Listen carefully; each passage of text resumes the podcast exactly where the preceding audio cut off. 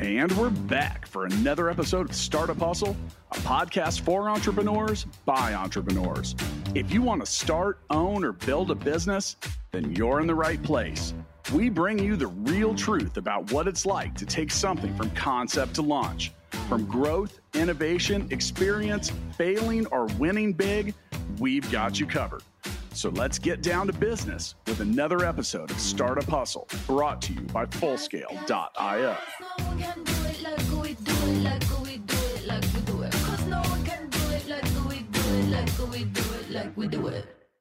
What's up, hustlers? Welcome back. This is Andrew Morgans, founder of Marknology, here as today's host of Startup Hustle, covering all things e commerce, Amazon, startups, uh, events around e commerce, you name it. Today's guest uh, is a friend and an absolute Amazon powerhouse. And before I make that introduction, I want to give a shout out to our sponsor. Today's episode of Startup Hustle is powered by Fullscale.io. Hiring software developers is difficult.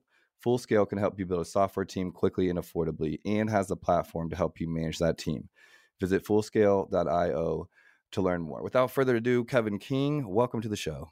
What's up, Andrew? How you doing, man? Good to be yeah. here. Fantastic. I'm, I'm super excited to have you on the show. We had a great time uh, chatting it up on the AMPM podcast, um, getting into my story a little bit. And I'm hoping today uh, we can get into yours. I know I've obviously heard a lot about you and seen you in the space. I've been in the space about 12 years and uh, you've got me beat. So, uh, you know, excited to get into that and excited to share kind of with the startup hustle community, um, you know, what you've been doing the last 20 years in e commerce. Um, the things you're doing today, the things you're working on, the things you're uh, R and D in the R and D budget, um, and I know you've got things going on um, you know all over the place all the way down to uh, nfts i believe and projects around that so we, we won't be able to cover it all today but i'm hoping we can get into at least a part one of who kevin king is um, and what you're doing so welcome to the show. Um, i'm glad to be here man. Yeah i've been doing this uh, i've been i've been selling my whole life as my father says i, I came out of the womb selling uh, so okay. when i was like when i was like three years old i was going to the grocery store with my mom and buying bubble gum. You know, back then it was like one cent, but that's like you know that big mm-hmm. sugary bubble gum that blows a big bubble. Um, Bazooka or like yeah something yeah, but you that you could get them individually wrapped back then. I don't, I don't know if you still can now. Do they have the comic in on the inside of yeah, the wrap? Yeah, that, yeah, exactly. Like a little, that's bazooka. Okay, it's bazooka. Okay. Yeah, you could buy those for like a penny or two cents or something. This was you know, seventies, and I would take them back and I'd set up a little shop in the uh, garage and sell them to the neighborhood kids for a nickel at like three, four years old. I, I was so I've been I've been on and all the way through high school and uh, through you know grade school and high school, middle school. I was I was selling something, slinging, uh, hustling, doing slinging, something. I was where picking you, up. Where do you think you got that from? I don't know. My dad is the most conservative, no risk type of person. Uh, not an entrepreneur at all. Worked for the government, uh, and then my mom, she's a little bit more risky. But I, I don't, I don't know. Maybe it's a little bit of rebellion against uh, uh, my father or something. Like I don't want to be, you know, I don't want to be controlled.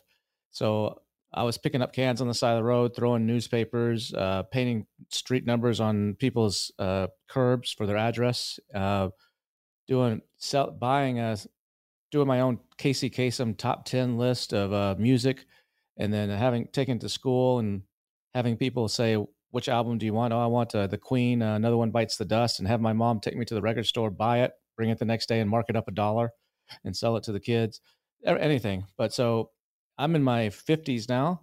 I have not worked for anybody since I was 17. So last oh, time I actually got a paycheck or a what do you call it, W nine or W two, whatever it's called, uh, was uh, when I was delivering pizzas at around 17, 18 years old. Okay, so where so, were you in the world at 17? Dallas, in the Dallas area. You're in the Dallas area, in, and you're in, grew up in the Dallas area. I live in live in Austin now. Yeah, I went to Texas A and M graduated from Texas A&M, then moved to Austin. Slept on the couch with some buddies for about a year. Sling T-shirts on the UT campus. Um, we we got uh, one of my buddies was in the engineering school, and so we got permission if we donated a certain percentage of the profits as a fundraiser uh, to uh, the engineering program, uh, we could sell on the campus. So we would sell, you know, during football season, football shirts. You know, whatever team was coming in that weekend, sell something that's you know, bad mouthing them uh, in a way or whatever. And then we would do game football games, and the football games you get a hundred. Well, back then I think it's like eighty thousand people coming to the stadium. And so we'd set up tables at strategic high traffic places as people were walking in from the parking lot and sell sell shirts for 10, 15 bucks a piece. The first time it. we did first time we did it, we sold, I don't know, four or five thousand dollars on a game, you know, which when you're 22 and sleeping on the couch uh, at your mm-hmm. buddy's house, you know, three other roommates, uh, that's you know, that's good money. But then we got an idea, it's like or something, you know. Yeah, but uh, but then we are like, you know what? This is uh this idea is is good, but people are there's such a crowd. Nobody, everybody can't see our table. So these guys, my buddies in it, were engineers. So they developed this catapult system. Like they built it out of wood.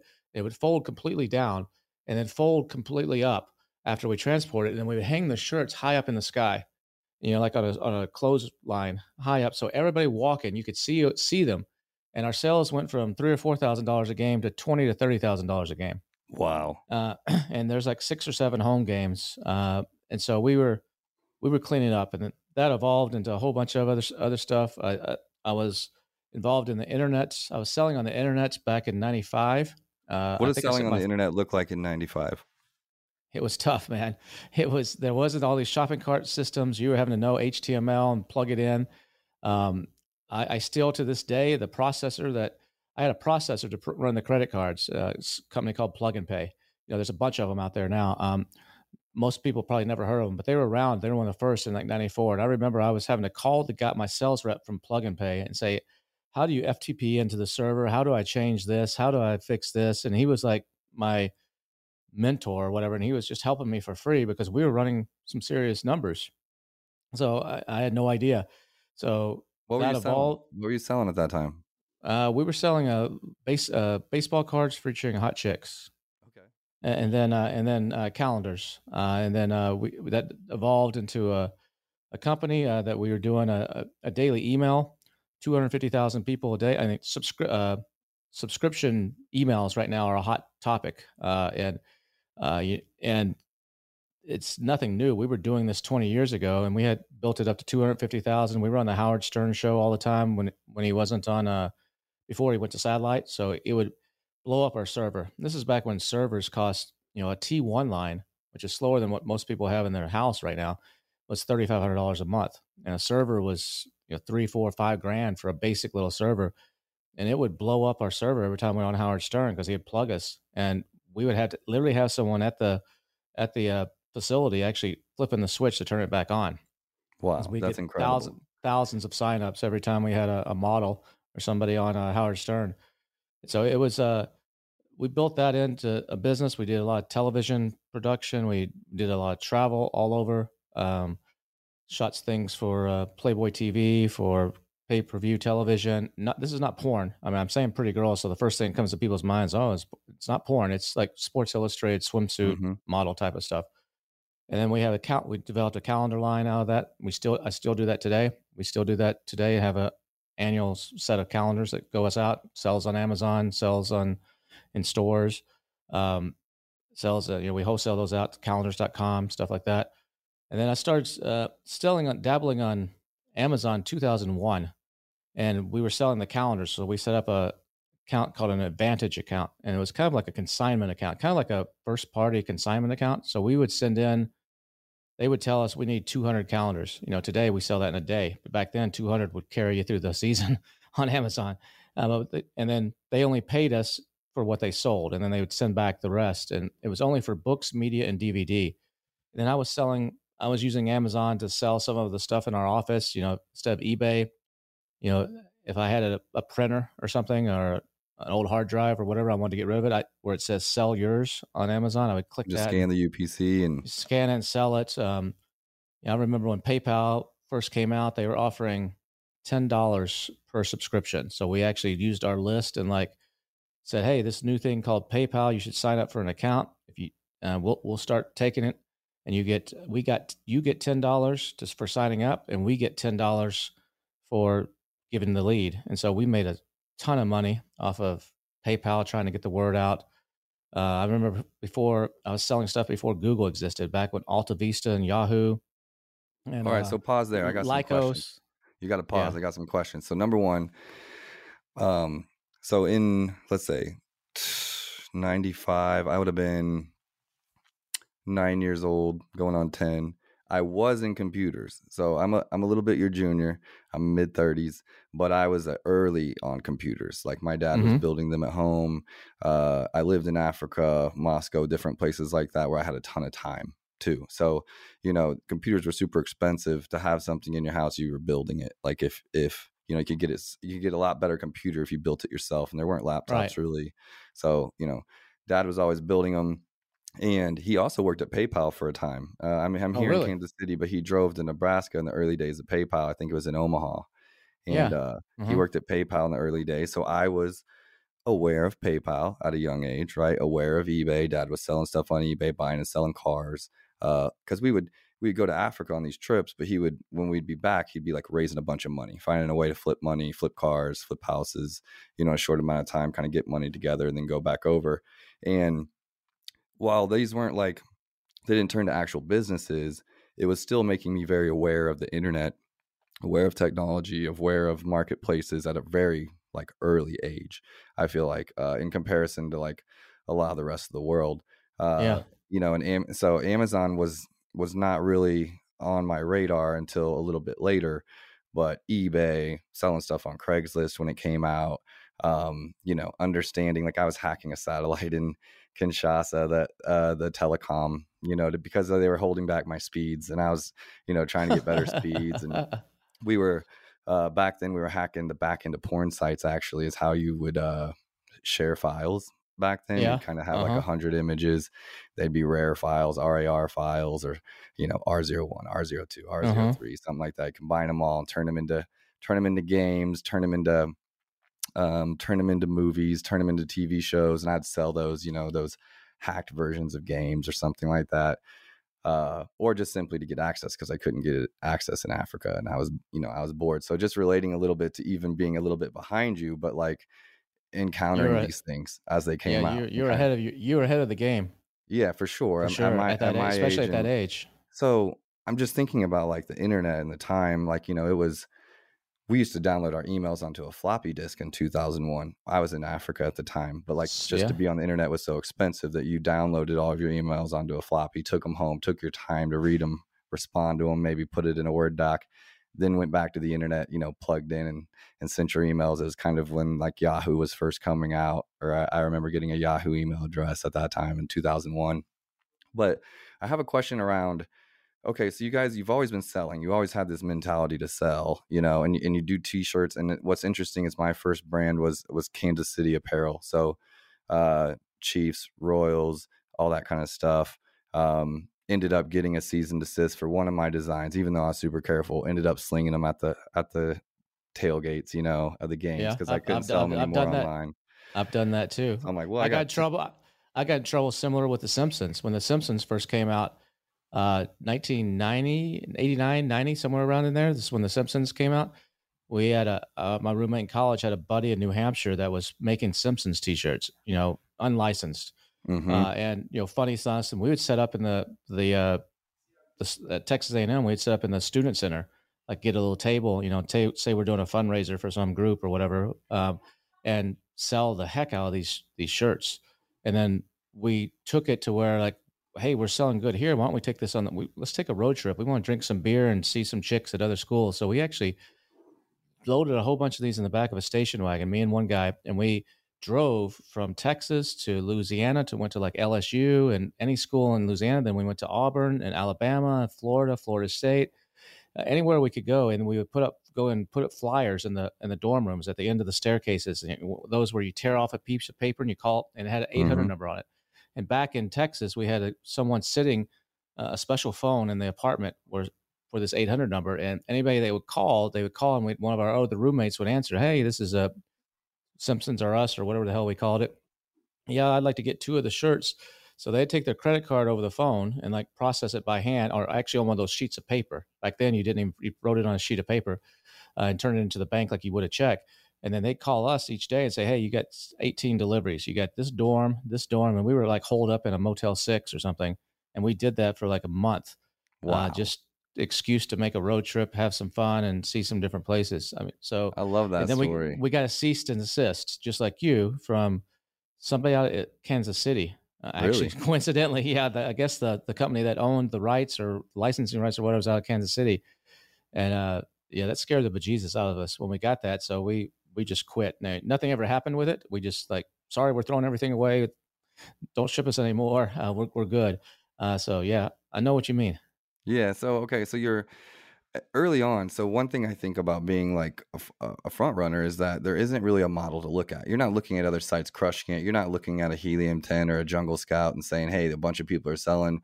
Uh, Homer Simpson shirts, or they're selling Texas shirts, and don't hold this against me, but my family's from uh, Claremore, Oklahoma, so uh, we're Sooners fans. I grew up as a Sooner fan, but I'm an I'm uh, an Aggie. I'm an Aggie living in Austin behind the orange curtain here. So, So you know, you know, we you both know. hate Texas. It's all love. We both hate Texas. We, Yeah. both, we both hate Texas.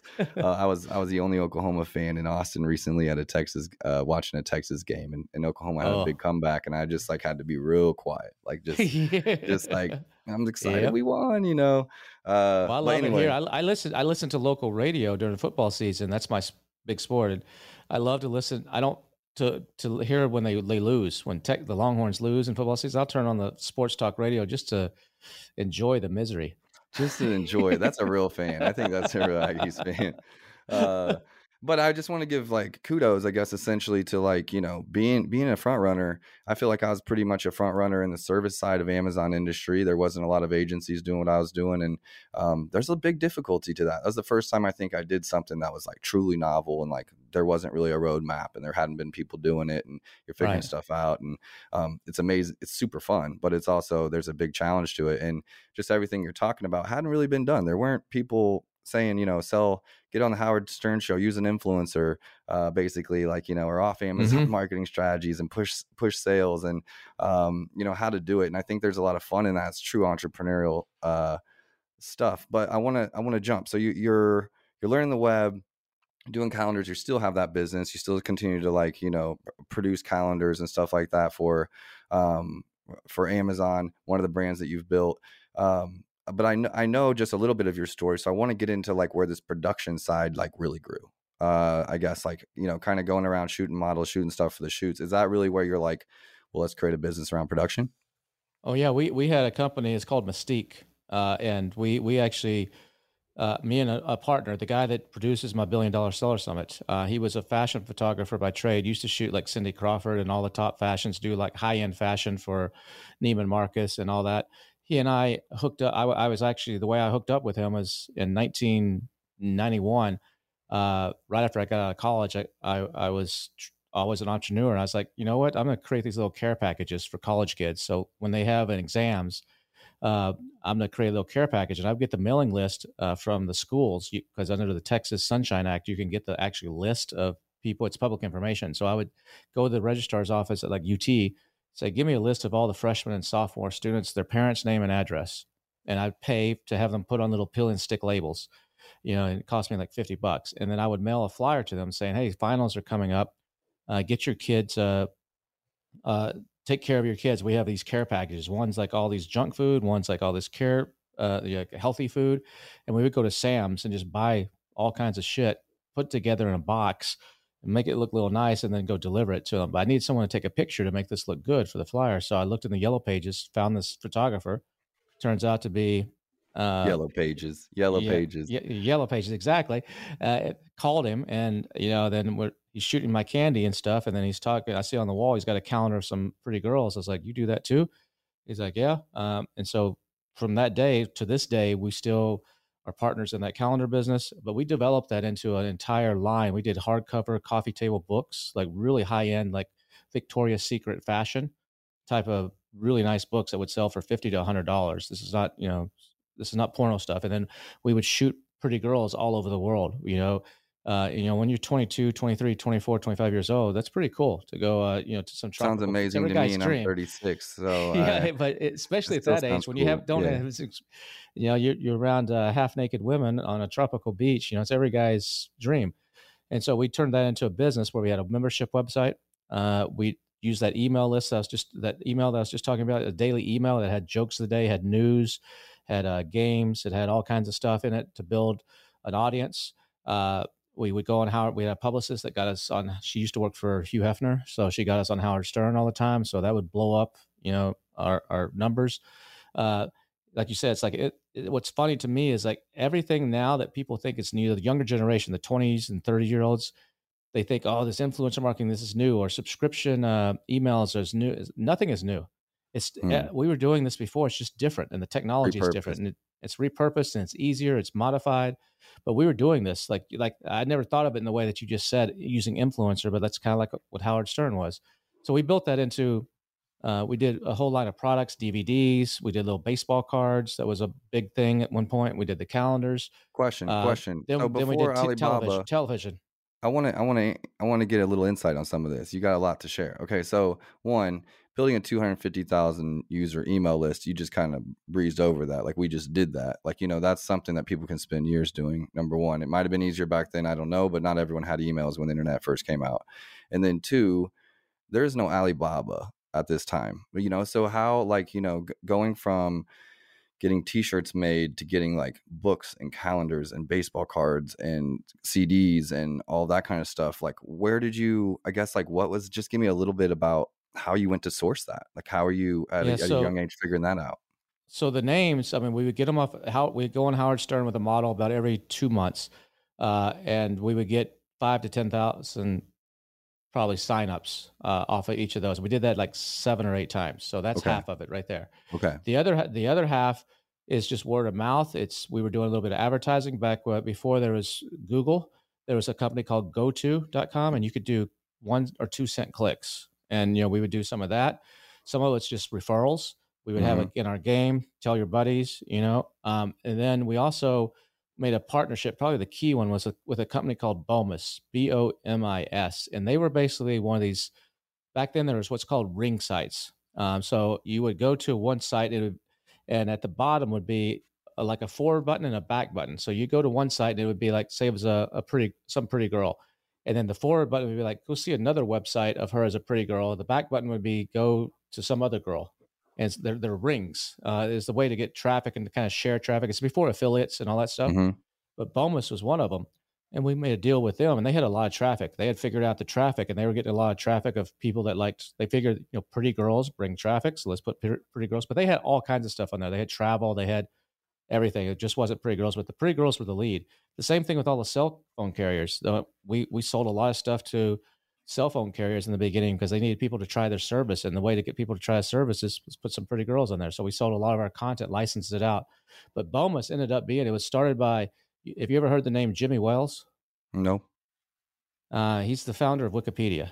Okay. Well, I know what so, Wikipedia is. So before before Wikipedia, he had Bomis and he and another guy. And I, I, would talk to Jimmy on the phone. And I just remember one time his partner, this is, I don't know, late 90s, I think maybe, or early 2000s, late 90s, early 2000s. I don't remember the exact time. He said, Hey, Jimmy's leaving the company. He's going to do this dictionary, uh, encyclopedia kind of thing.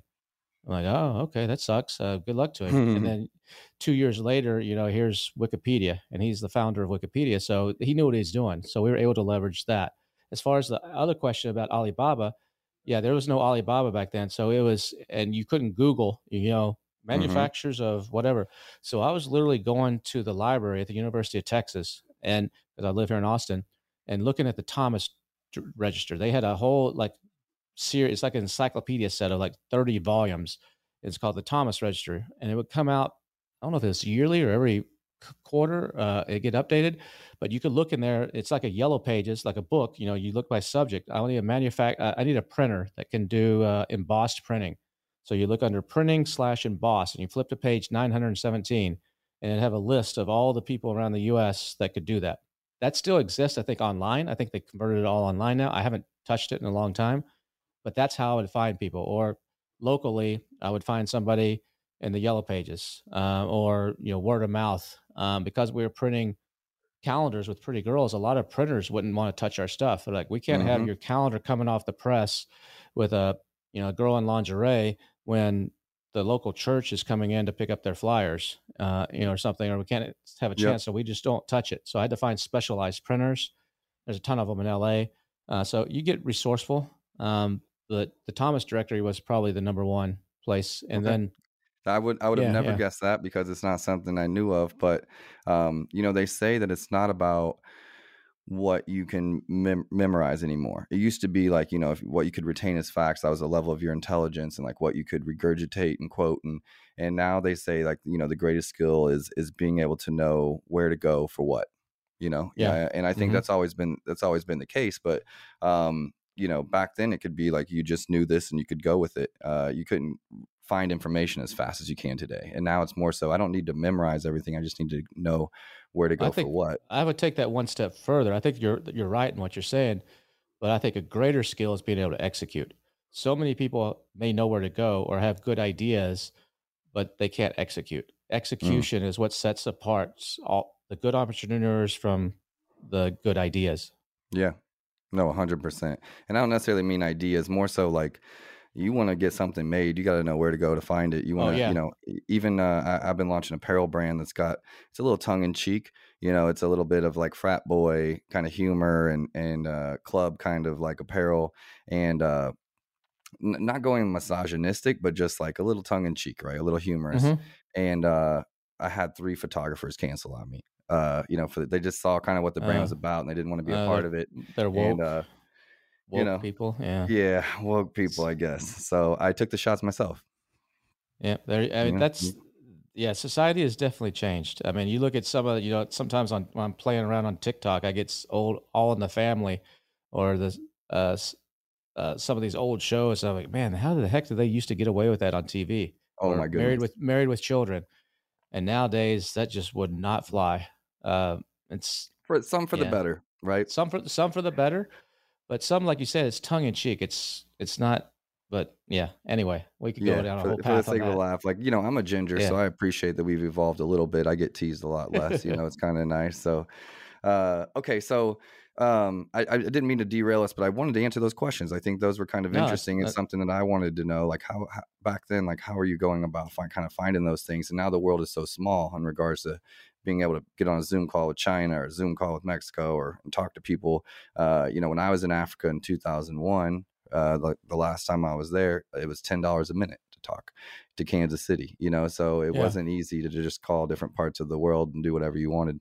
Um, okay, so uh, you and you and your buddy, uh, the photographer, uh, traveling the world, taking photos, getting you know calendars. You're on the Howard Stern show. Um, you know, you're working with models. You're having the time of your life. Uh, at least it sounds like to me. Um, what's next? What's next from there? Well, we rode that wave for a while. We actually did television too. We had to deal with Playboy TV. We had to deal with all the the big uh, uh, pay per view networks like DirecTV and Dish and uh, Time Warner and all that. So we had an agent that would actually place us in this, and we would we would shoot behind the scenes. So I was the guy. I was, I'm not a professional photographer, but when we would go to St. Lucia to shoot three models, I would take a camera and I would just film behind the scenes. You know, film a little bit of behind the scenes, and then Mark would film a little bit, uh, you know, of the shoot. Nothing, no big production or anything, and then we would turn that into an hour long program. And we had three editors at one point editing this stuff for us full time, and we were providing content to all these different television networks uh, and pay per view. And so what was happening is the pay per view networks back then, when they didn't have wrestling or boxing, they needed to fill the air. They had just dead air. So that give us some bikinis. It wasn't porn. I mean, I want to emphasize that, but we need something that people are going to buy. So we would create these programs. They would sell them for originally twelve ninety five, and we would get thirty percent of that. So we were Sounds like getting art to me, Kevin. It sounds like we were art. exactly it's it's art. Uh, the, uh, so we would get six figure checks from these people every month for basically a byproduct of what we were doing. Wow. Um, and, but and we were able to ride that way. But then the pricing, uh, YouTube came out in 2007, I think, uh, 2006, 2007. YouTube came out, and then all the porn companies started copying YouTube and basically doing free stuff just as lead magnets. And so when someone watches a pay per view show for 12.95, uh, to be honest, most people don't watch the whole show. They just watch enough to, they just watch, Watch a it. little bit. But Mhm. when you can go online and get a minute or two and uh, have the same effect, you don't need to pay for this. So they had to start lowering the price to nine ninety five. They cut us to twenty percent and, and up to fifteen percent. It became, and a lot less people were buying because the internet was just exploding with free stuff. And so that market, we were able to ride that wave until 2012, uh, roughly. In 2012, we basically shut down everything uh, because we just the money was just uh, just going down, and I was getting creative just because I was, as we talked about on on my podcast, we I was traveling a lot, so we were I was just riding that that that wave, and I would create I would take a hard drives. I would go to Amazon and buy a one terabyte hard drive for thirty nine dollars back then, and we took all of our content and dumped it on the hard drive just copied. I had three Macintosh computers just copying back and forth off a USB to hard drives from a master, and we would sell that for anywhere from two hundred fifty to seven hundred dollars. And we'd tell all of our old people that were on this list of two hundred fifty thousand, we'd say, "Hey, you were you got these photos of the day, but you know what? Your favorite model, you're missing some stuff. Here's the complete collection. The only way to get it is to buy this hard drive." So we repurposed everything, and we're able to make hundreds of thousands of dollars selling hard drives. Uh, of just the old recycling work the old content, work we had already done, just recycling the asset. And that finally, we still to this day we sell those, uh, but I only sell about twenty or thirty a year. But back then we were selling twenty or thirty a day in some cases. Uh, but so in 2012 we kind of wound that down, and I was like, what am I going to do for the next? Uh, well, and so I started looking. I was like, maybe I'll go into real estate because it has allows me freedom. I'm not going to go work for somebody. I had a little bit of money, a little bit of cushion I could live on. Uh, I looked at a couple other businesses, and right around 2014, into 2014, Amazing.com uh, was doing a webinar. That you know they're the guys that kind of started this whole uh, sell third party on Amazon thing with in 2012, and they were doing a, a webinar, and it was like a four part webinar. It was a four part series to actually go to the webinar to buy their five thousand dollar course, and so in this four part series is a warm up. They're basically get to know us, get comfortable with us, so that when we can sell you on a webinar. I watched what they were doing it's like, I can do this. I've been buying stuff from Asia. I've been printing stuff. I've been selling stuff online. I don't need their course.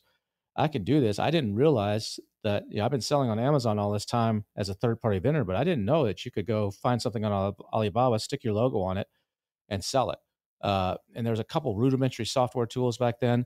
And so I, I said I, will just do this. So I launched four brands in 2015 with uh, went with a, par- uh, a partner. She she put in a couple hundred grand and we launched four brands. Two of those, three of those are this the traditional find something on Alibaba, change it a little bit, put your logo on it. The other two I developed from scratch. Uh, one was a dog slow feed dog bowl. I hired a designer, had molds made, the whole nine yards.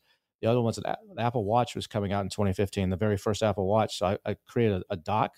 Everybody was selling these wooden bamboo docks for like 10, 15 bucks. I'm like, if I have a 500, whatever it cost, a $500 Apple Watch, I'm not going to put it on a $15 piece of shit bamboo uh, dock. I want something nice that looks like an Apple product. So I created this metal charging stand that would charge your watch, your iPad, uh, and your phone. It had a Bluetooth speaker in it. It had uh, um, hit hit all the cables, so you didn't have this mess, you know, on your table. Cables going everywhere. Had little. It, it, I, I, developed that from scratch. Had the prototypes made. Sold this thing for eighty nine dollars, uh, and did did really really well with it for about a year, year and a half until I just had to like step away. From, I, I milked it as much as I could. So I, I did those. Um, and doing that around 2016, um, I was listening to the AMPM podcast, the same podcast I now host. And it was this guy That's named super Manny. cool, by the way. Manny Coats uh, had started it in late 2015 to document his journey as an Amazon seller. And so he was doing these weekly podcasts and talking about here's my sales for the week, here's what we're doing, here's how I've launched this. And that evolved into he was developing tools for himself just to like do keyword research or to do uh, make his listings and make sure he included all the keywords. And so that evolved into a software tool, which is now Helium 10. And when so, it first I had one question just when you said you first started out, there's a couple rudimentary tools like in 2015, 14, 15. Yeah, yeah a precursor to precursor to Managed by Stats. Okay. There was a, yeah, I don't remember the uh, exact names. I gave, uh, I don't remember all the exact names, but they were they were super basic.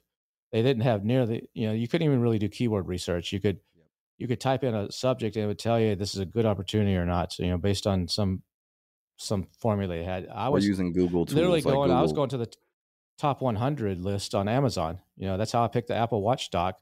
I looked at the top 100 list.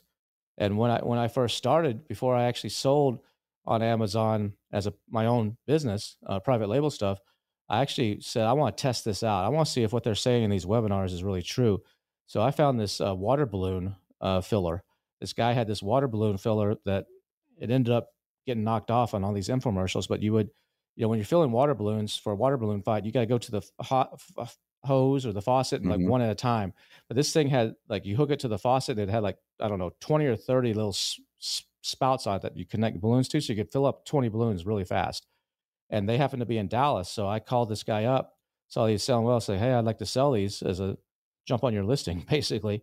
Uh, and he's like, all right, sure. And so I drove up to Dallas with 10 grand, bought 10 grand of these with him, loaded them in my car, you know, and drove back or sent them into Amazon from Dallas, sold like 30, $40,000 worth of in a matter of days. I'm like, why wasn't he, he, was he selling that many as well? Yeah. Yeah. He was selling a lot too. And, and then he saw what I did. He's like, you can't have any more. You're taking sales from me. And so I, I was like, okay, this Amazon thing works. And then I sold a beauty cream. I saw there's some beauty uh, eyelash thing that was working really well. And so I bought it off a of DHgate, I think it is. Uh, it's one of those Alibaba kind, but a lot of stuff on DHgate is not really authorized. It's backdoor, gray hats, whatever. And so I bought this stuff off of there and sold it. And I was selling like crazy until I got shut down. I was like, all right, this Amazon thing, this Amazon thing works. So that's when I developed, started developing the, the products. And uh, like when Manny started the, the, the podcast, I was listening to it. And then he had a Facebook group called the FBA High Rollers and I joined that group. And there's people posting there about you got to use a landing page for this. You got to do this. This is how things work. And there's so much misinformation about from other sellers that had no clue. Yep. I'm like, this is not how marketing works. This is not. This is BS. And so I would call them out. And Manny saw me doing that, and he's like, "This is uh, I want you to come on my podcast." I'm like, "No, no, I'm just keeping my head down. I'm launching a bunch of brands. I don't. I'm not interested in being a public figure." He's like, "No, dude, just come on the podcast." So in 20 spring of 2016, I went on his AMPM podcast, and I, I think to this day it's the, the first or second most downloaded podcast ever. And I just said it like it is. You know, I didn't sugarcoat anything. Just said it like it is. It resonated, and from there, all these other podcasts started calling me. People started asking me to come speak at events, and it just snowballed. And so, uh, you know, I've spoken at 50, 60 different events, different events, some of them multiple times. Uh, I've been on I don't know how many, probably 100 plus podcasts. Now I'm hosting that podcast. That evolved into me hosting, doing stuff with Helium 10. I don't work for Helium 10, but I have an independent contract. They pay me good money to host the AMPM podcast and to run their uh, elite uh, training program for elite sellers called Helium 10 Elite. It's a monthly training. And I do their course called the Freedom Ticket, which is how to sell for beginners, which they give away free to anybody that has a membership. So that's given me a ton of exposure. I've had close to 200,000 people go through the Freedom Ticket, or at least start, not all of them finish it, but at least start it. So I get recognized, you know, even not at Amazon or ecom events, I can get recognized at the grocery store in Austin or at an Uber in New York. Uber driver in New York knows who I am. And so it's some pretty good reach. So that's helped me get the my name out there. And so I was like, I might as well leverage this. And so that's why I do the billion dollar seller summit for high level sellers. That's why I do some of the other stuff. It's and I enjoy it. So I, am a lot of people they they will that's all they'll do. They start out selling, and then they say this is tough. You know, you got to tie up a bunch of money in inventory, and then they evolve into being a service provider and running a PPC company, or they develop a software tool that or whatever, and that's what they focus on then. But I'm still selling. Uh, still sell the calendars. Have two other brands. Starting another brand right now. I think that's important. If you're going to be teaching it, or or you you gotta you gotta be doing it. And if you're not agree, doing, I couldn't agree if more. you're not Kevin. doing it, then how can you teach it? I mean, you're teaching what was working a couple years ago. Things change. I mean, the fundamentals stay the same. You know, the, uh, there's always a new shiny object. Right. Yeah, right. the principles stay the same, but you gotta you gotta know. You know, I, I lose respect. There's one big influencer in this space that was early on. I'm not going to name the name, but he ran some conferences and was very well known. And I remember listening to a podcast of him, and he didn't even know how to, to create a label, a shipping label in uh, Seller Central. He was giving wrong information because he's never done it. And so on that podcast, when he was telling somebody how to do that, I was just listening. Dude, you just lost all credibility with me. Uh, anything specific to Amazon, I'm not going to believe a thing you say. Yeah, because you don't um, know. But the guy's been successful. He was right place, right time. Sold a company for eight figures. Um, but uh, yeah, it's. I think you still you got to keep your hand on the pulse. I mean, it's just yeah. like you see the uh, what's it? The CEO of Uber just recently said that once a month he drives Uber. So he he actually goes and sits in and drives an Uber as a regular driver just so he can get a, a feel for what's going on. And as a result of that, they've made changes on the app and so the way they do things because he's like, oh, holy cow, these people, you know, they got in the car stunk to high heaven. You know, we got to have a way to deal with that or, or, whatever it is. He's made some changes. Uh, and that's, you have to do that. And so any company out there, I think should always insist that their top level executives get out of their chair and go to the front lines at least periodically uh, for half a day or a day and answer the customer service calls or whatever, just so you can you know what the heck's going on. Totally. I uh I just launched a brand um, for someone else, kind of like a fractional CMO on this one, because uh, I was pulling the shots on who did the video and the TikTok and the and the website and mm-hmm. everything else, not just Amazon, uh, but purposefully did it myself uh, because I just I wanted to know, you know, what the nuances within PPC right now, and um, you know, a, am I evaluating a launch correctly? Am I coordinating it right? You know, do I understand how to set up attribution for TikTok? Um, nothing crazy, a single SKU brand, right? With with a TikTok and PPC launch, but um, just to keep my hands dirty, so to speak. You know, yeah. Marknology really is set up more um, horizontal, I guess, in res- in regards to like hierarchy. So. Mm-hmm we all work alongside each other. There, there's there's accountability, you know, as far as like leaders in each in each area. But like we definitely are like a horizontal team. Um, and I, one just because I like that. I'm I'm the owner operator. Like I was the guy that liked tweaking, tweaking with things and tinkering. And uh, you know, there's some businesses that were built just because they're good business people and they saw an opportunity to build, you know, in this Amazon space that was growing. And hey, I know how to build a team and run an agency or do whatever. And then there's ones that have like actually done it. Uh, and I think the same thing can be said in school. And when I was mentoring, uh, I, uh, not to toot my own horn, but I got mentor of the year at, at the local university in 2019 and I'm someone that's dealt with imposter syndrome and all that kind of stuff. So surprised me when I won. But uh, you know, I learned something when I was there in regards to mentoring or teaching a course or being a guru or you know being a, a leader. Uh, that you know me at at the time at 30, you know, 33 was closer in age to the students and able to actually like speak into their lives about what's actually happening in social and mm-hmm. e-commerce and web because of the proximity and age and, and like i'm actually still doing it versus a lot of the teachers there have years of experience and you know wise in their industries uh, but maybe they're 10 years removed or 20 years removed. Right? Yeah. They have a lot of mentors there. And so simply by me being in the weeds of digital marketing and social media, um, you know, I felt like I connected with the kids in like a com- completely different way than the educators that were, you know, more book driven or career driven in the past. Um, yeah, so I agree with you. Just validating that hard. I had a, I had I had a simple question. I wanted to go back and I didn't want to interrupt you, but you launched in 2015 four brands. You said uh, uh, actually actually five. So okay, uh, five. yeah, five. Okay, I said I think I said four, but it's actually five. Okay, so five. You had a little bit of practice proof of concept by like selling the balloon uh, fillers and selling some stuff off the uh, the other Alibaba site. So you're like, I want to see kind of this, this stuff works. You saw that it worked, and then you're like, okay, I'm going to go in big. And I understand that building, getting molds, and inventing a product from scratch uh, is different than tweaking a product on Alibaba and making a few changes. But what was your thinking? What was your mentality around doing five at the same time? I wanted to see what you know. Lot, at that time, people say stick with one niche. I'm like, no, I want to see which of these five. I know a couple of them are going to fail, or a couple mm-hmm. of them, are, one of them's going to take off. It's it's spreading my odds, spreading my risk. And so I did, I did uh, one in the uh, home and kitchen. It was a uh, a crepe maker in the home and kitchen. That was just an Alibaba, fix it up a little bit and put my name on it. It's really nice packaging and just position it differently. I did stuff in the in the uh, beauty category. I did makeup brushes and uh, eye serums those were also just uh, well the the makeup brush set is one that I put together. I went to all the makeup artists that we've been working with with models and said, what would you like in a makeup set, uh, makeup brush set? What would be your dream set? And put that in a nice leather case and stuff. And then uh, you know Mark, uh, my partner from the calendars, was doing all my lifestyle photography. So I had killer lifestyle and A plus or back then it was called EBC content. And I had really good marketing, good packaging, and everything. Then I did another one in uh, sports and outdoors. I did like an ab roller, a couple different ab rollers. I did a pull up bar, did some stuff uh, in that space. Then I did in the pet space. I did the dog bowls that I created from scratch. It's just a, something that I I wanted to differentiate. Mm-hmm. It's something that I wanted. I was seeing all the pet bowls that are slow feed dog bowls that slows your dog down from eating. They're just ugly plastic pieces of junk. I want something things. that spiral. I want something that looks cool. So mine looks like a bone, and it's got two colors and it, it um, silicone, not just plastic, and it's it's nice. Uh, I still use it today with with one of my dogs, uh, and that's that that's what I did there. And then that branched into to treats. And so one of the products that I did were bully sticks. At the time, uh, bully sticks were they're, they're still hot. Huge. Yeah. They're huge.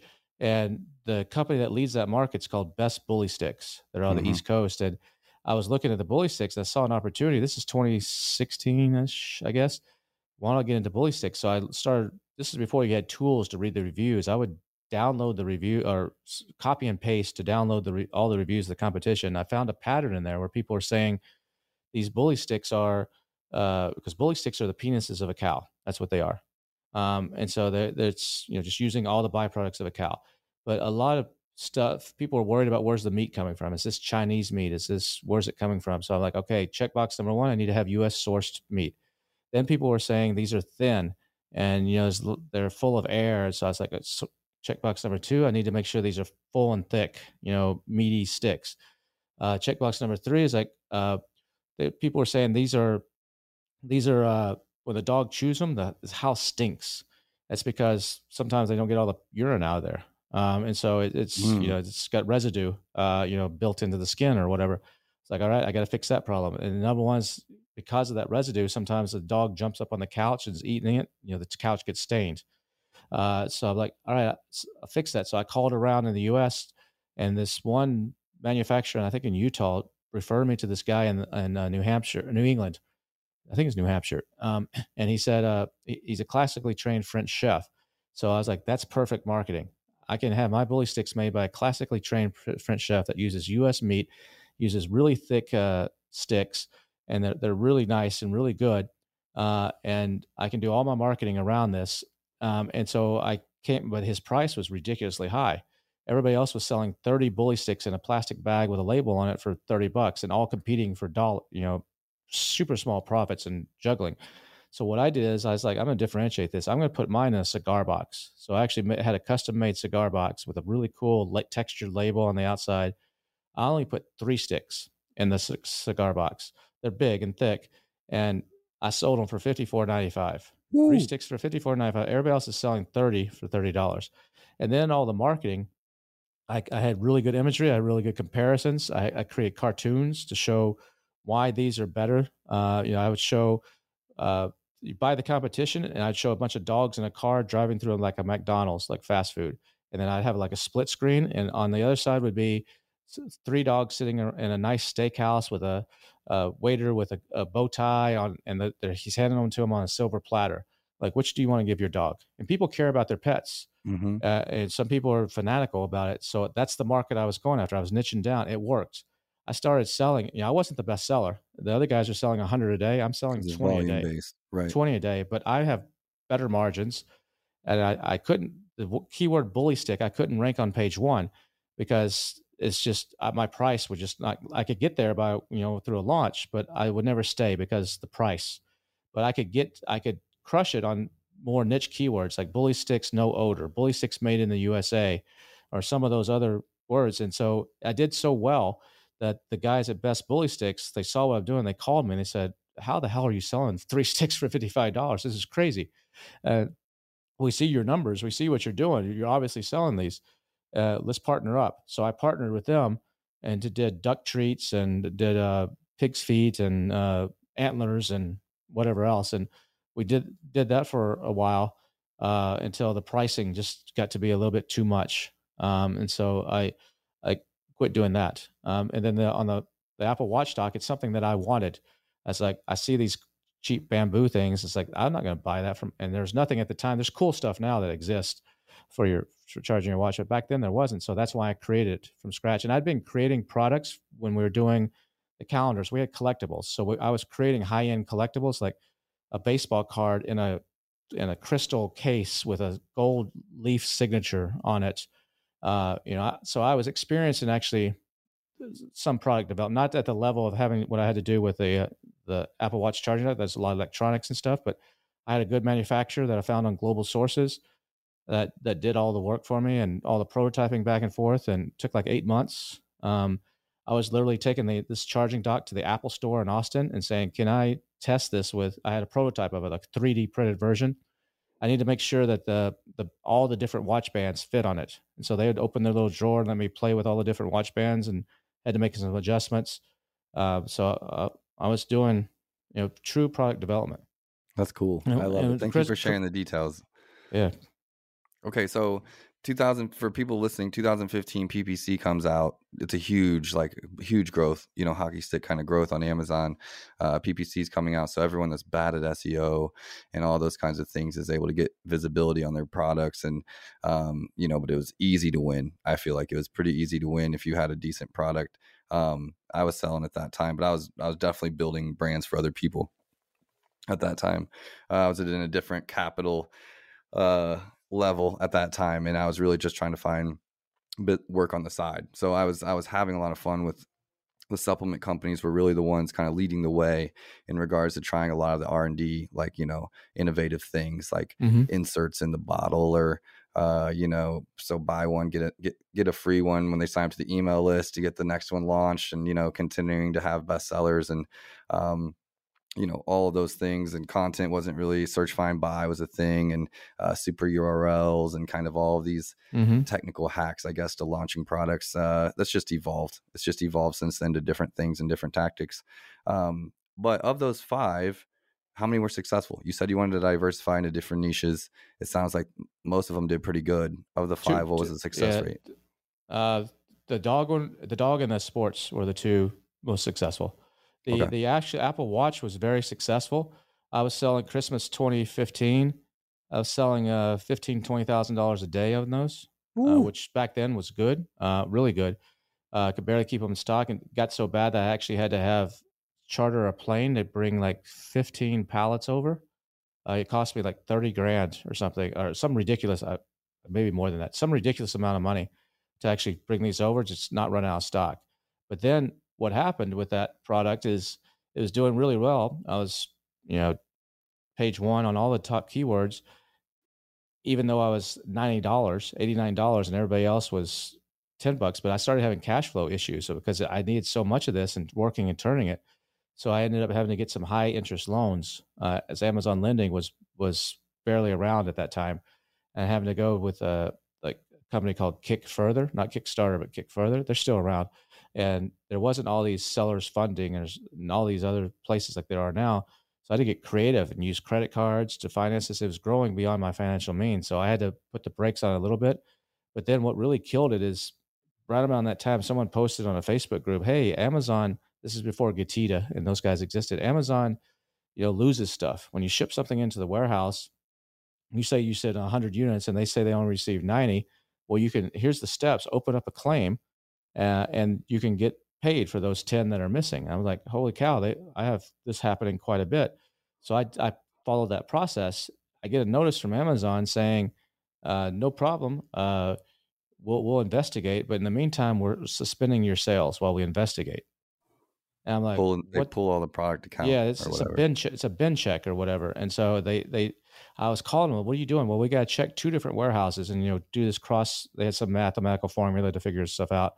And I'm like, forget about it. Forget about these 10 that are missing. I don't care. Put the listing back up. And they wouldn't do it.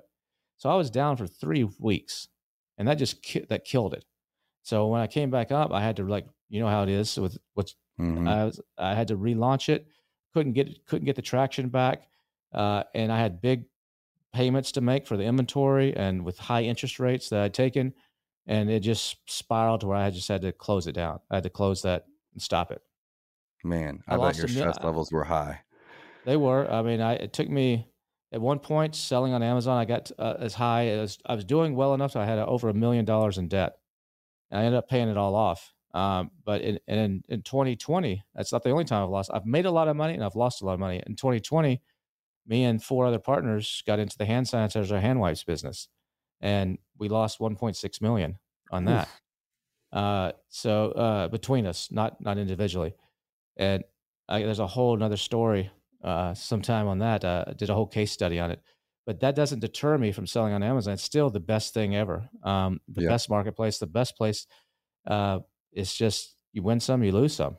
Um, One hundred percent. I spend a ton of money. I spend a ton of money testing software tools, testing off Amazon strategies, uh, you know, taking coaching in different areas that I need, um, you know, just trying things that, that, uh, you know, if you're going to be a real entrepreneur, I think if you're going to win on Amazon, you have to continue to just keep innovating, keep trying different things, figuring out what's working, take a chance on, on a gut feeling sometimes on products, uh, you yeah. know, or niches. And, um, that's just the way that it is. And I think anyone that's actually like, ever had success uh, multiple times because some people can get successful one time and, and not really take any crazy chances. They just took a took one shot maybe and it worked. But um, you know, someone that's been doing it 12 years and, and working with 350 brands plus over that time, uh, you know, I've lost a lot of times.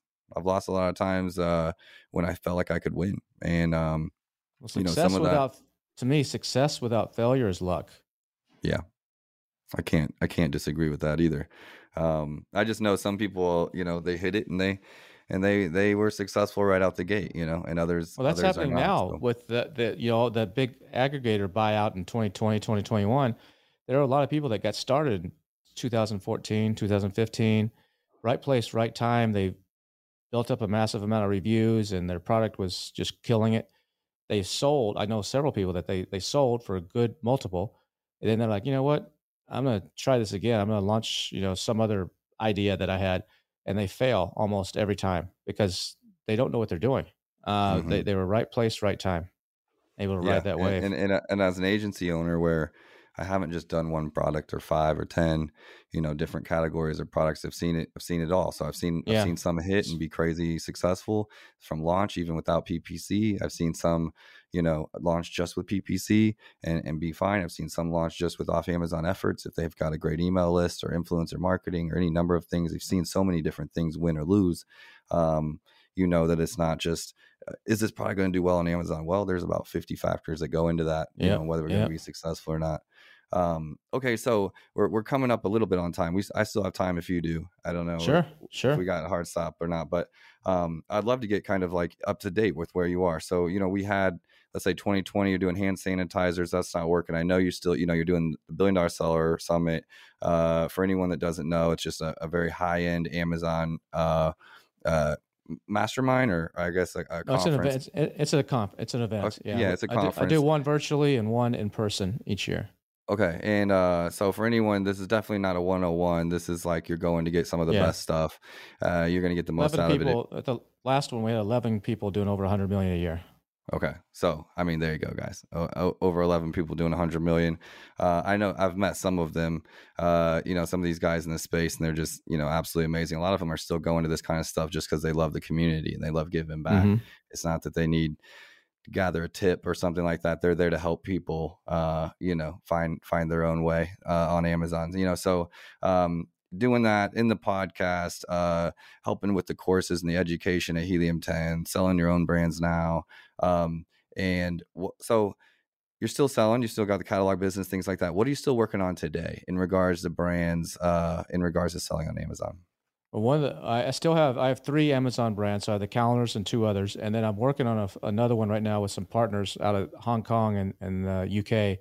We've been working on it for a couple years, and we're tying Web three uh, to products, and so we're doing something in the sustainable space. So all of our products are from uh, bottles that came out of the ocean or the rivers, and turning those into fabrics that are then made into dog jackets or baby carriers or whatever it may be um, and so we're doing doing that, and we're tying that to Web three with NFTs for uh, transparency and traceability because you can tie an NFT to an invoice. So when someone says, uh, "Yeah, this is made out of recycle," there's a lot of greenwashing where people are mm-hmm. just jumping on the bandwagon and it's just BS. But we can actually tie an NFT. If some bottles come out of the ocean in the Mediterranean, there's a company called Plastiks that will tie an NFT to the invoice. Those bottles then go to a, fa- a factory that melts them down that NFT follows the invoice, and then that the the then it goes to a factory that makes them into strings or fabrics or whatever. You can have an NFT tied the whole way. It's all in the blockchain, transparent, so people can see. Holy cow! This is uh you know this is for real. This is not just greenwashing or them saying they're doing this. We can see it with our own eyes. So that gives you a lot of credibility, and people want to support that. And then we're by holding one of our NFTs. These are not NFTs to like let's get rich like a Bored Ape. You know, buy it for uh, $100 and it sells for 100000 That's not the goal. Uh, the goal is the NFT is basically your membership card. It's it's the mm-hmm. community and your membership card, and, but it also gives you the right. There's a limited number, but it gives you the right to sh- to you can't actually profit share because there's SEC rule SEC rules around it, but we can you we can give rewards. So if you hold the NFT, for every unit that's sold, you earn a certain number of points. And if you go buy the unit yourself, you earn even more points. Or you can scan an NFC, not NFT, but NFC code, and maybe airdrops a, a special bonus onto into your OpenSea wallet or, or whatever. And uh, the more that we sell, the more that you get these rewards. And those rewards could be free products. The rewards could be uh, events, get, events, having a say in uh, where we're going to do the next cleanup. We're going to cl- do a big cleanup in uh, in Palm uh, Long Beach, and so your points are worth so much money. So that money is going to be put into the fund to actually do the cleanup, uh, that type of stuff. Uh, and then we'll have these incredible. Com- we'll have these communities that can then launch product. They'll have a say. So we're like, what kind of products would you like in sustainability? And they say, oh, we would like a, a baby carrier. So we'll go to Amazon and Walmart and look, can we can we do a baby carrier? Does it make sense to do a baby carrier? And if it does, then we'll have them. What would you like in it? They'll have a you know some say in the product development. So then when the product comes out, you know if we have ten thousand people that hold our NFTs and and uh, 500 of them uh, want a baby carrier, uh, then they'll go and buy that baby carrier. It's instant launch. And then we'll get more people and it creates this flywheel into the ecosystem. So that's what we're doing. Then we'll take other, we'll develop our own products. Then we'll also take other people's. One of the, the the partners is on the uh, sustainability VC fund. So he sees all these deals come through of people like Shark Tank type of people or uh, you know incubator type of people that have these good ideas, but they don't know they don't know squat about Amazon or Walmart e-commerce. You know, they're the type of people in the past would go do a, a Kickstarter, uh, and mm-hmm. then you know the thing wouldn't come out for two years because they don't understand how to work with factories and all that kind of stuff. Uh, so we'll take we'll take some of those under our wing as well to accelerate the the product life cycle and the product products that we have. So we're not having to develop everything. So it's kind of along those lines. It's called Real Impact Labs, and that's um, uh, something I'm really excited about. It's it's taken us a while to get it off the ground. Hopefully this fall. It might be next spring, but uh, we're we're pretty close. Uh, there's a lot of technical stuff that we have to work out. Well, it's a big idea, and I think big ideas take time. You know, they're not easy. I, I saw you actually present on it at the Sell and Scale Summit uh, in Las Vegas, the Helium 10 Sell and Scale yeah. Summit. Uh, so I was in there for that presentation. Um, and it was it was a lot, but I you know I'm still learning about NFTs and NFCs and all of that kind of stuff. Web 3.0. These are all things I'm trying to learn and get up to speed in. So um, when NFTs well, the other thing we're doing now is too. Sorry to interrupt you, but the other oh, thing we're right. doing now that we just added is I just went to an AI conference in uh, Vegas, uh, and one of the big things right now is is subscription newsletters, email subscription newsletters for niches. So there's one called The Hustle that was developed and sold for $27 million. There's another one called Milk Road that uh, the guys that do uh, My First Million podcast, one of those guys helped start that. Within eight months, he sold that for some crazy eight figure sum. So, so if you can build an audience, it's going back to what we talked about earlier, where I had that audience of 250,000. I know how to do that. We build an audience of people who love sustainability and they love pets. And that's the products that we're going to do, sustainable pet products or, or something like those lines we can use that to help launch products on Amazon to actually become affiliates for other products. And at some point, that's going to add so much value to what we're doing when a buyer comes in to buy this. Because I'm trying to, we're building this to sell. I need a, I need a FU exit. Uh, mm-hmm. That's what I want. I want a FU exit. And so, um, for those of you who don't know what FU is, it's uh, the F uh, rhymes with with uh, with hockey. He's, talk, He's talking yeah. about fuck you money. He wants I know. fuck so I can say that. Yeah, yeah. Yeah, I'm gonna so, say it, uh, and I think right. that you know that is definitely the goal. Like for me, it's not that I need that kind of money to be happy or to have a fulfilling life, uh, but as a competitor, as a brand builder, as an entrepreneur, uh, th- there's a freedom attached to that that is just unmatched. You know, for you, for your friends, for your family. Uh, when you have when you have that kind of money, uh, there's not a lot you can do. Yeah, there's not a lot. I'm not. A, I'm not one of these competitive guys. You're talking about imposter syndrome before. I'm not someone that's like I need a hundred million dollars or a hundred million dollars. I just need enough. You know, ten million dollars is my number.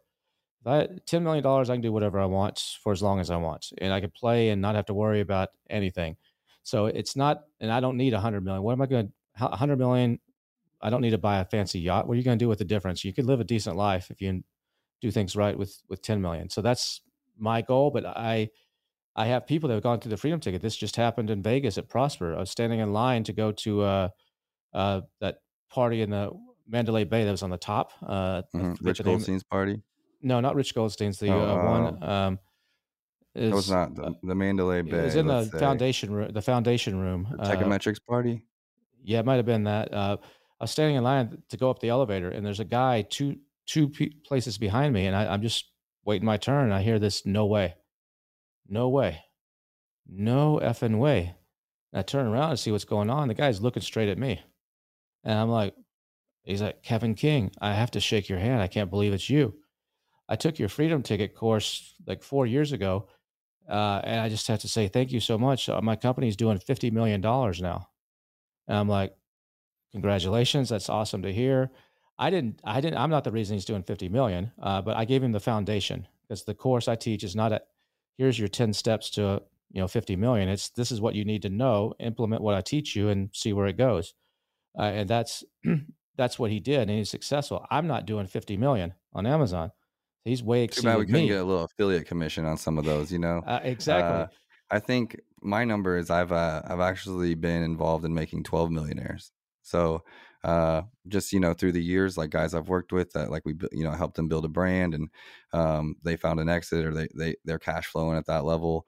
Um, I've been a part of uh, now 14 exits uh, from brands I've built and worked oh, with, oh, wow. and um, those were not ones I've built myself, but being hired to do it, right? I've been on the services side. So I'm building brands myself now the last couple of years, uh, have yet to exit one of those. So I'm, I'm building, I'm in the building stage, but awesome. I've seen the roadmap, you know, and I've been a part of someone's foundation, I guess, so to speak, and, um, you know, helping them on their Amazon journey. And uh, that's why I love the community, honestly, because it's like, you get something from here, you get something from here, you get something from this guy mm-hmm. or this girl, and uh, and it's really kind of like um, I think the Amazon industry, uh, the Amazon community is just different than a lot of other, uh, a, lot, a lot of other communities. I was talking about that with someone else on. I recorded a podcast, AMPM podcast today with Joey Roberts, and we were talking about that exact thing. How when you go to conferences, it's just different than when you go to some other type of conference. It's a whole different. I don't know what it is. There's something about the type of entrepreneur, the type of hustler that's in this Amazon community that's that's different. Uh, yeah, I think it's so unique that it's it's almost like it, it, binds bonds us together a little bit because the Amazon industry is like, you know, I, I can't go around at the mall or at uh, UMKC here in Kansas City or anywhere downtown and, and talk to people about selling on Amazon or building a private label brand. It's just not. There's just no one there. They're not going to understand yeah, what we do, exactly, right? Exactly. It's just so rare uh, that it's like it's very unique, and so um, when you find other people that are like dealing with the same problems or have the same passion or ambition even around what you're trying to do it just kind of feels automatically like wow this is uh feels really good to be around people that care about the same thing i'm trying to do it's not like you're a realtor uh, you know, you can find a realtor probably at a networking event. You know, if you're a realtor, you go to a networking event, you're going to find another one probably there, some kind of broker or someone else in your industry. Um, but you, are an Amazon seller, you're an Amazon service provider or software, and you go to a, a normal networking event, you're probably the only one there uh, yeah. if it's not an uh-huh. Amazon event. Probably, you know, yep. Uh-huh. uh, you even go to a branding event or an e-commerce event, you might be the only Amazon person there potentially. So, um, you know, while we're well, while it's a big at, industry, it's small too. Well, you yeah, at this AI conference, there's like 400 and something people. It's Perry Belcher that did it, and uh, I think there's about 20, 25 Amazon sellers out of that whole bunch. Which is, and if you go to like a uh, funnel hacking live, you know, Russell Brunson's you know he's got four or five thousand people there and it's a very small group of amazon sellers.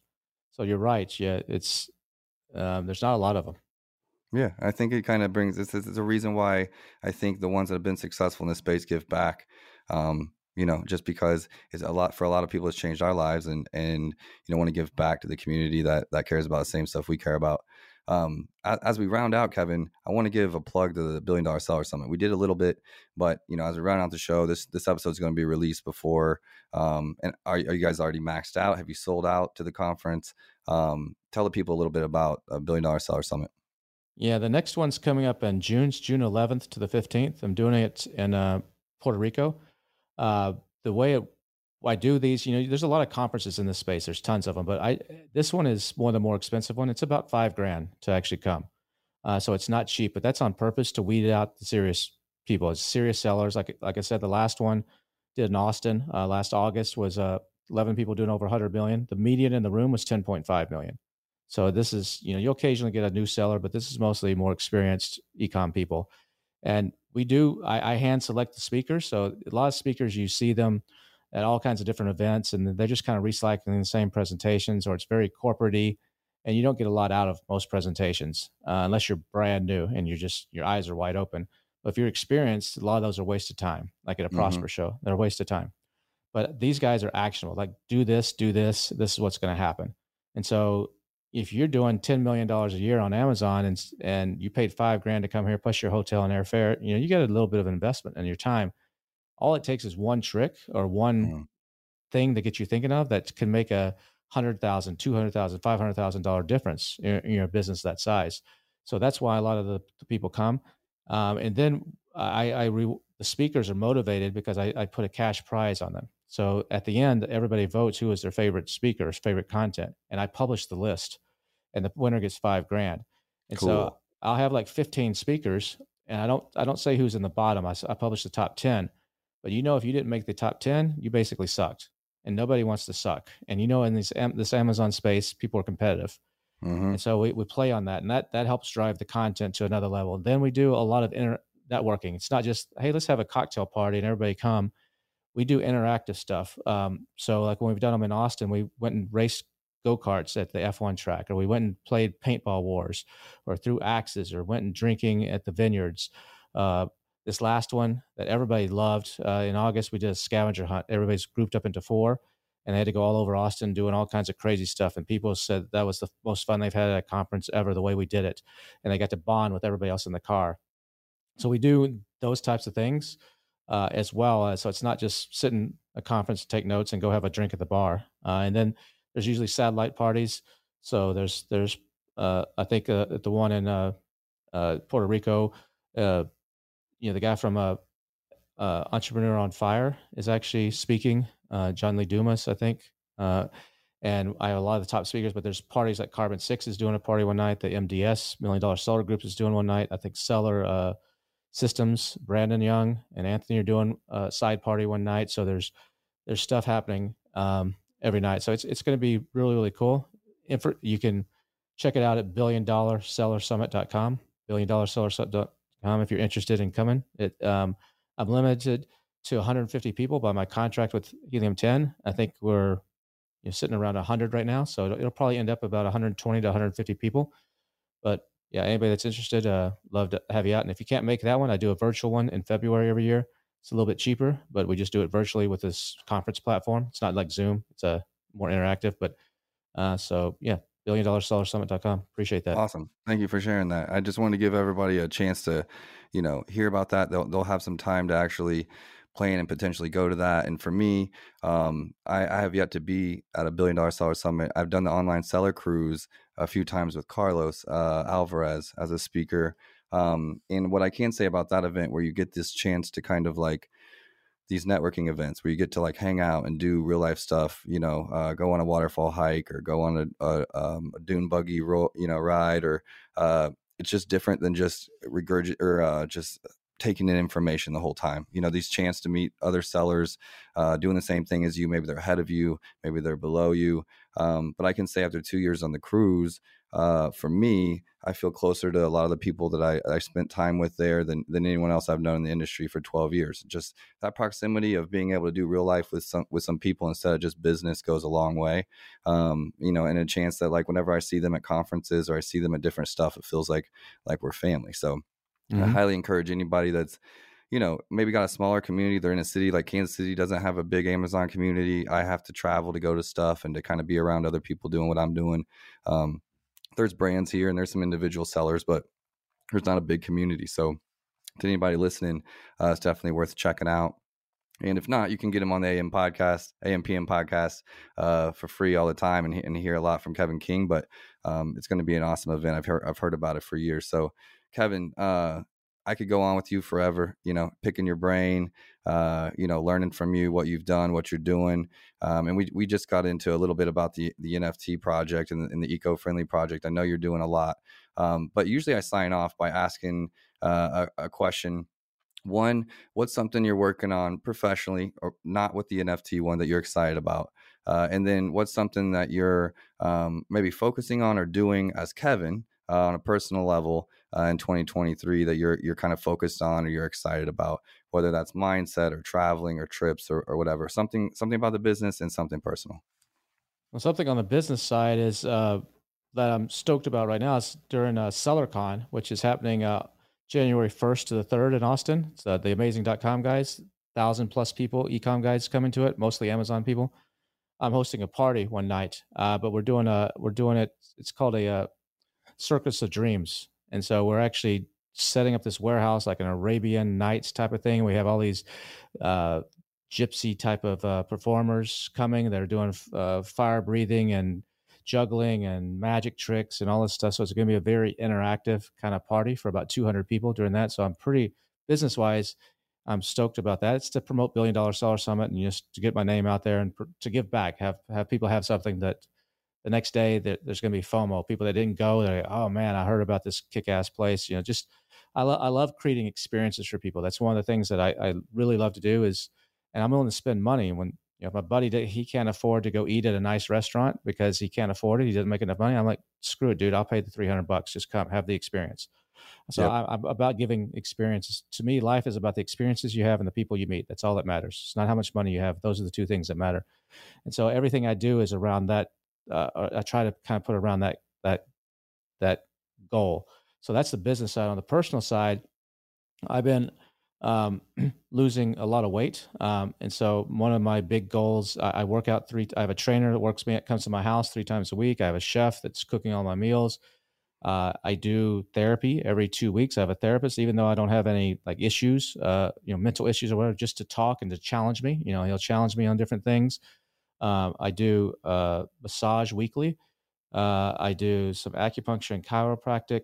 Um, I, I, so uh, I have a concierge doctor that that I use. You know, I'm really on top of all the the, the tech stuff. You know, uh, from measuring your blood sugar to whatever. I do uh, I do full body scans. To, it's called DEXA scans to see you know how much fat you have around your heart and whatever. It's like you know full X-ray of the body, all that kind of stuff. So on a personal level, that's one of my my my big goals is to actually. I mean, I, I want to live uh, another 30 or 40 years. I still got more to do more to give back. So I got to make sure take care of the health. So that's and a lot of entrepreneurs, you know, that goes to the wayside. Yeah. Uh, so that that's uh that's that's been important to me. And then I'm going to be doing a little bit more travel um as well uh this year just for fun. Uh just uh to have a good time. Well, uh, me and you are very aligned, Kevin, uh, in all those things. Like I live my life uh, about people and experiences. Um, you're gonna, you know, if you ever ask me what's coming up, what do you, what are you doing, Drew? I'm I'm going to a show or a, or a festival or traveling to a city. If it's not for Amazon, it's usually for music, and I'm usually bringing a friend or two along because, uh, you know, you can experience all the things in the world by yourself. It's not that I can't be alone. I just love, you know, sharing and experiencing that with other people. Mm-hmm. um, mm-hmm. you know, getting to see them light up the first time they've been somewhere, seen something, or experienced something is, very unique. Um, and I don't have kids, so I, I, you know, invest in my friends and my relationships and that's things cool. like that. That's, that's and, um, awesome. And and then secondly, on a personal level, uh, you know, for me, even even massage has been a way to deal with with stress of growing a business, growing an agency, running a big team. Um, you know, I think that personal health is like just very high up there. Uh, you know, I, I had a couple injuries this last year, but a big goal of mine too is is um, you know I'm back in the gym four times a week. Uh, you know, I I am uh, working on diet and um, rehabbing my hand and my my foot, which I broke. Um, you know, just trying to stay like, uh, what's the point of having all the money in the world or, or all the things in the world if you can't enjoy them because you can't exactly you can't hike that mountain or you can't walk the beach or whatever that is. So, um, absolutely love that. And one more time, just for me, the the event in Austin. Um, can you can you get those dates again? The SellerCon, yeah, it's uh, yeah, it's January June first to the third. June I think their website's sellercon.com. It's it's a big. They, they used to do. They're the guys that started you know this whole industry, amazing.com, uh, and they they kind of disappeared in 2019 for a while because the some of the partners went their separate ways, and the, the main guy Matt who started it all kind of got sidetracked with a big Shopify project. They grew this coffee company to like 35 million a year but now they're coming back. So they're going to be talking a lot of omni-channel stuff as well as Amazon. Uh, I love they that. A, they have a huge list and a uh, a huge uh, audience. So I think it's you're gonna have some old OG guys and a lot of new people there. It should be a good mix and a lot of fun. I love it. I love it. Thanks, thank you, hustlers, for for tuning in and listening with us today. Thanks to our sponsor, Fullscale.io. Do you need to hire software engineers, testers, or leaders? Let Fullscale help. When you visit Fullscale.io, all you need to do is answer a few questions, then let the platform match you up with a fully vetted, high experienced team of software engineers, testers, and leaders at Fullscale. They specialize in building long term teams that work only for you. Learn more when you visit Fullscale.io. Kevin, thanks for being on the show. Thanks for uh, all the value and sharing your time with us. Really appreciate having you on. Yeah, it's been great here, man. We'll have to do this again sometime. Okay, we'll see you next time, hustlers. Startup Hustles brought to you by Fullscale.io, helping you build a software team quickly and affordably. Make sure you reach down and hit that subscribe button, then come find us on Instagram. See you next time.